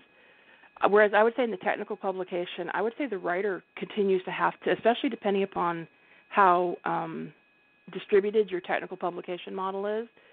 The writer has to pull that. They're almost like project managers. They have to pull that whole process along and make sure that those editors aren't coming back late to the game with stuff, so they don't have to pay to have a 200-page manual retranslated into 14 different languages and yet you don't retranslate the whole thing. They do this fuzzy matching thing, and they only charge you like some, you know, they give you a discount on on the how much they have to retranslate. But it's still weeks of delay into your schedule if an editor comes in late with a change. And that I've been in situations where that's happened. I want to where we got listening to it. I'd be like, "What? No, no, no." And you're talking. we're not talking to. And you're talking. You're talking about weeks of delay and potentially a hundred thousand dollar bill or more for that translation, that retranslation. That's and that's the discounted for the fact that you're only changing. you know, I know, no, no. Like it's like it's like it's just like and then what happens is is that you can get there can be a you know big repercussions um, if if there's a breakdown in the process like that. So writers don't want to see the process break down in that way, um, because ultimately they're they're considered more responsible for the project than the editor is. Uh, so you just don't want to do that. And a lot of times, and here's the here's the freakiest thing that's ever happened to me, is I'm working in we're working in one application. So let's say I'm working in FrameMaker to do layout, and um, someone else is say working in RoboHelp to do the help files. The editor has none of that. None of it. The person doing the line editing has none of those software applications. So we have to ex- figure out how to export the whole thing just to text into Word, which we do for the for which we we reduce in some cases anyway, to let the editor edit it. But they're only seeing it in its non-laid out fashion, right? So it sometimes you get you get edits back based upon flow that are artificial because you don't go in and make sure it all. It's like those things aren't even the thing you're you're complaining about flow is there's there's a giant picture right there in the actual layout. So um I don't know, it just gets to be very complicated. It's got like a thousand moving parts and uh it can be very painful, the whole editing process. I think it's like the worst part of technical publication is is editing. But worse is companies who don't want to edit. They don't want to pay for editing. They just want the technical writers to do it all. And so what you do then in that case, and I've been there, you, they want you to swap off. Okay, well, she wrote that manual and you wrote that guide. Switch. it's like you're like you're some kind of, you know, swappable subject matter experts. That's, Just because you're both ugly. technical writers. It is because you're not interchangeable.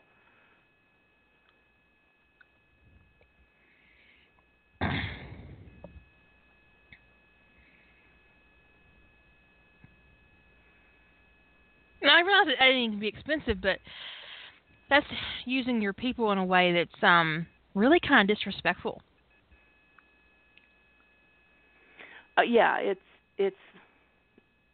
I mean, and some and some places have like one-stop shopping. It's like, okay, you're the technical writer. We expect you to become the subject matter expert. We want you to be able to do the art. So like, you have to be able to take you know like bring your own camera in i know somebody that was in this position bring your own camera to work um, take pictures of the products render the line drawings to create the the illustrations to put into the manual to put into the manuals, do the layout yourself, um, then edit your own content. draw for my life. I couldn't draw if my life depended on it. Oh, it's terrible with ACES. So some technical writers, they literally have to be the drag jack of all trades, and they have to then do their own editing and do their own document layouts for print. And like the only thing some of these companies pay for outside of um, um, outside of the technical writer themselves is uh, translation if they have to have it.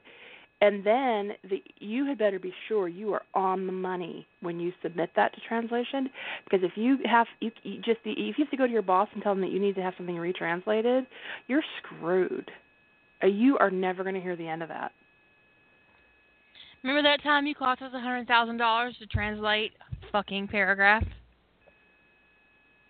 and they're like, sorry. And what are you going to do? It's like it's wrong. It's wrong. We we used the wrong words, you know. You know, and, you know, or you know, or this happened to my sister.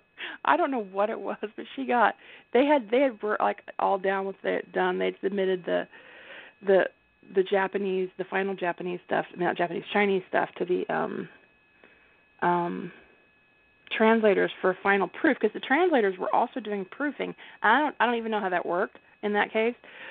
But the translator came back and said, "Hey, your layout with the in the Chinese has got a problem." And I'm like, "Well, what?" And she's like, "Well, you can never have this character wrap on a line. You'd have to wrap it two characters before." Or she's like, "I don't, I don't read Chinese. How am I supposed to know that that character can't be wrapped?" So, but there, why can't that once, character be wrapped? I don't know. It's like it's just like you can't you can't do it. You can't do it. It's like some big grammatical problem that you wrapped on that character. And so you have to like enter a hard return to make sure you don't wrap on that character. You have to look at your final layout and go in and manually adjust. Manually adjust your lines so that you don't wrap on certain characters. Well, that destroys the fuzzy matching they do on the translation. Oh God. oh God. I mean, the moving parts in the editing and publication process of technical documentation, especially since you're doing most of these companies that actually, if you're actually publishing a technical manual, user guide, um, help sheet, whatever it is, if you're actually, if it's actually going to a professional printer, odds are it's going to be translated. You know, you're probably not just doing it in one language. And once you're in that position of having to deal with translation services, the editing process is exponentially more complicated. It is so hard. I mean, uh, technical writers just they have they do have the patience of saints. It's one of the reasons why I stopped doing it full time. Is because I just I it was driving me crazy. It was driving me crazy. It, it made me absolutely nuts. This is my sister's full time job is doing this kind of stuff, and the stuff she writes actually does go to print. So she has to deal with this whole cycle of, um, you know, everything. Everything she does, as a matter of fact, goes to the consumer. So everything she does goes into at least ten languages. So this is this is her daily grind.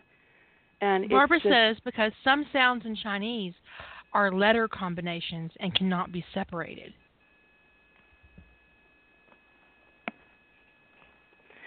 Well, there you go. Because if you change the combination and then you change the meaning of the word, okay. so, have a great day could become fuck you. mm-hmm. Probably she didn't say that. She didn't say that, podcast listeners. She did not say that. I was being an asshole. Um, although if it could, it'd be awesome. But you become very unattached to your word baby very quickly. It doesn't matter how proud you were of that thing when you finished writing it. Like, I don't know, 10% into that editing process, you're like, "Oh, just kill it." kill it with fire. Just kill the word baby. I don't care anymore. I quit. You're, you're like, "I have I have detached and not with love." I have detached with some fiery hate in my heart Please never let me see this project again.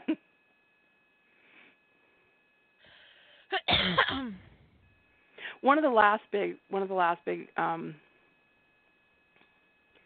um, I have to be a little bit vague about some of this. One of the last big technical writing projects I worked on, and it was it wasn't just from a technical writing perspective. I had other roles in this as well.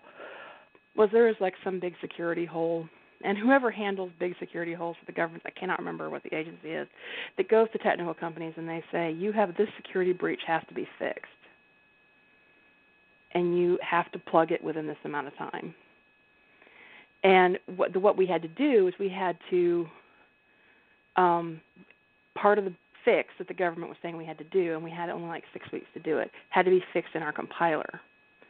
So we had to go, and we had like, because companies just have tweaky versions of their compilers, and engineers do not like it. If any of you have ever worked with an engineer, engineers do not like it when you mess with their compiler, and they just don't. And so every version of our compiler had to get an A version where we just implemented this little security fix so and so we could then so then we could go and recompile all the code in the company and with all of these like 10 or 15 versions of the compiler so every single compiler production compiler we had had to be re-released with like a little teeny squiggly little a version and i had to document this whole process and i spent and my job was to document it. Doc, that was, I had other, like I, said, I had other role in this too, but the documentation side of it was just to document. I spent more time telling engineers to shut the fuck up. I was like, I am just writing down. I all I'm going to do. I, I um, I asked you a question. I asked you to tell me what would change when we do this. I don't want to hear your monologue about how you don't like the fact that we're making the change. Shut up and answer the question. Just do it. You don't get a choice. When the federal government says you are going to do this and you're going to do this by this date, I don't care how much you like your code the way it is. You are going to do what they say. And if you don't quit giving me a hard time, you are never, ever, ever having another pleasant company picnic. I'm going to ruin your professional life.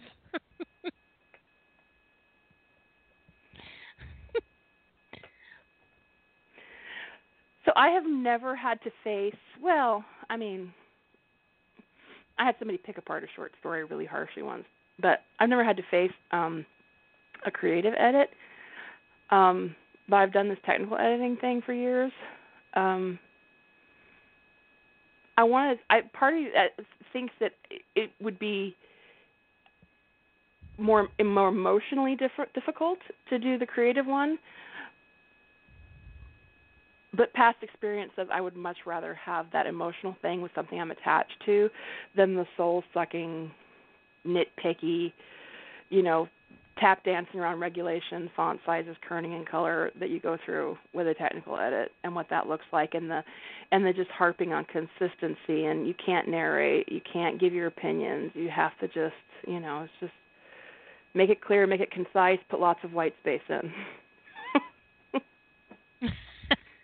I think honestly, considering you are um, technically um, a very clean writer, that your first creative writing um, edit, if you have any hits, it's going to be in areas that you'll take very personally. Yeah. Because um, because technically, I mean, you're really um, you have an A game technically. Um, not that your other parts aren't, you know what I mean. But yeah, it's like when, when I go into an edit, uh, I never take the grammar personally because I know where my weak my weaknesses are. I'm like, okay, fine, but let that bitch. oh, you know what? Your pacing's a law. Fuck you. My pacing is perfect. How dare you talk about my pacing? What do you mean my character's not fully developed? Are you crazy? Do you not see his oh, do you not see his suffering? do you not see what I put him through?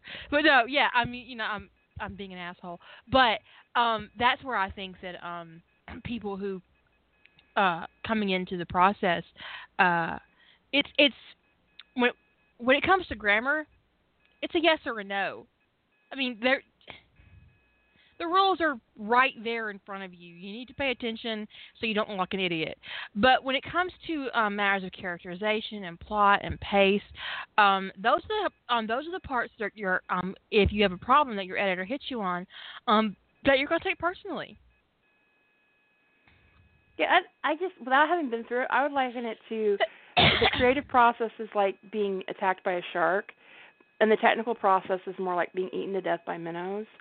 And it's just it's just different, you know. and just one is a bigger punch, and the other is an endurance test. so, how do you want to die? Do you want to freeze to death, or you don't want? Or you want to get set on fire? right and hope the smoke kills you before the fire. I just don't want to hate my word. I just don't want to hate my word baby by the end because I, I don't mind detaching from it. You know, I don't mind that a little bit, but I don't want to be wanting to stab it with knives. time editing's over. I I have come out of editing processes absolutely appalled, but I um like Lady Holder was talking about, uh, you know, not burning bridges. Um, with the exception of that one proofer, I uh, I don't make waves in the editing process because um, you don't stand out that way. You know who stands out in the publishing house in a, in a um in the editing process? A fucking diva. Do you know how they stand out? Badly. You don't want to be Not that. in a good way you don't want to be that diva because they'll be like, no, oh, please don't make me edit her book. She's so horrible. Oh my God, I'll do anything. I'll edit all, all of the rimming next year. I'll get all the gross references out of all of the anal sex scenes. I'll edit all that to avoid her. No, I mean, but seriously, seriously, I have encountered that where um a publisher will have a hard time getting an an, an an editor to work with a line editor to work with an author because they're an asshole. So don't be an asshole. Because editors approach your project in a way that is utterly impersonal. Well, it's not impersonal to you. And so they'll treat your work professionally and in some way completely um,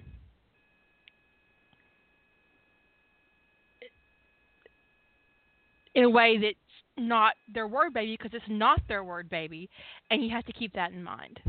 We're down to 38 seconds. I'm not sure if I'll be on podcast tomorrow. I'll let you guys know on Twitter and Facebook. Say good night, Jilly. Good night, everyone. Shut up and sit down.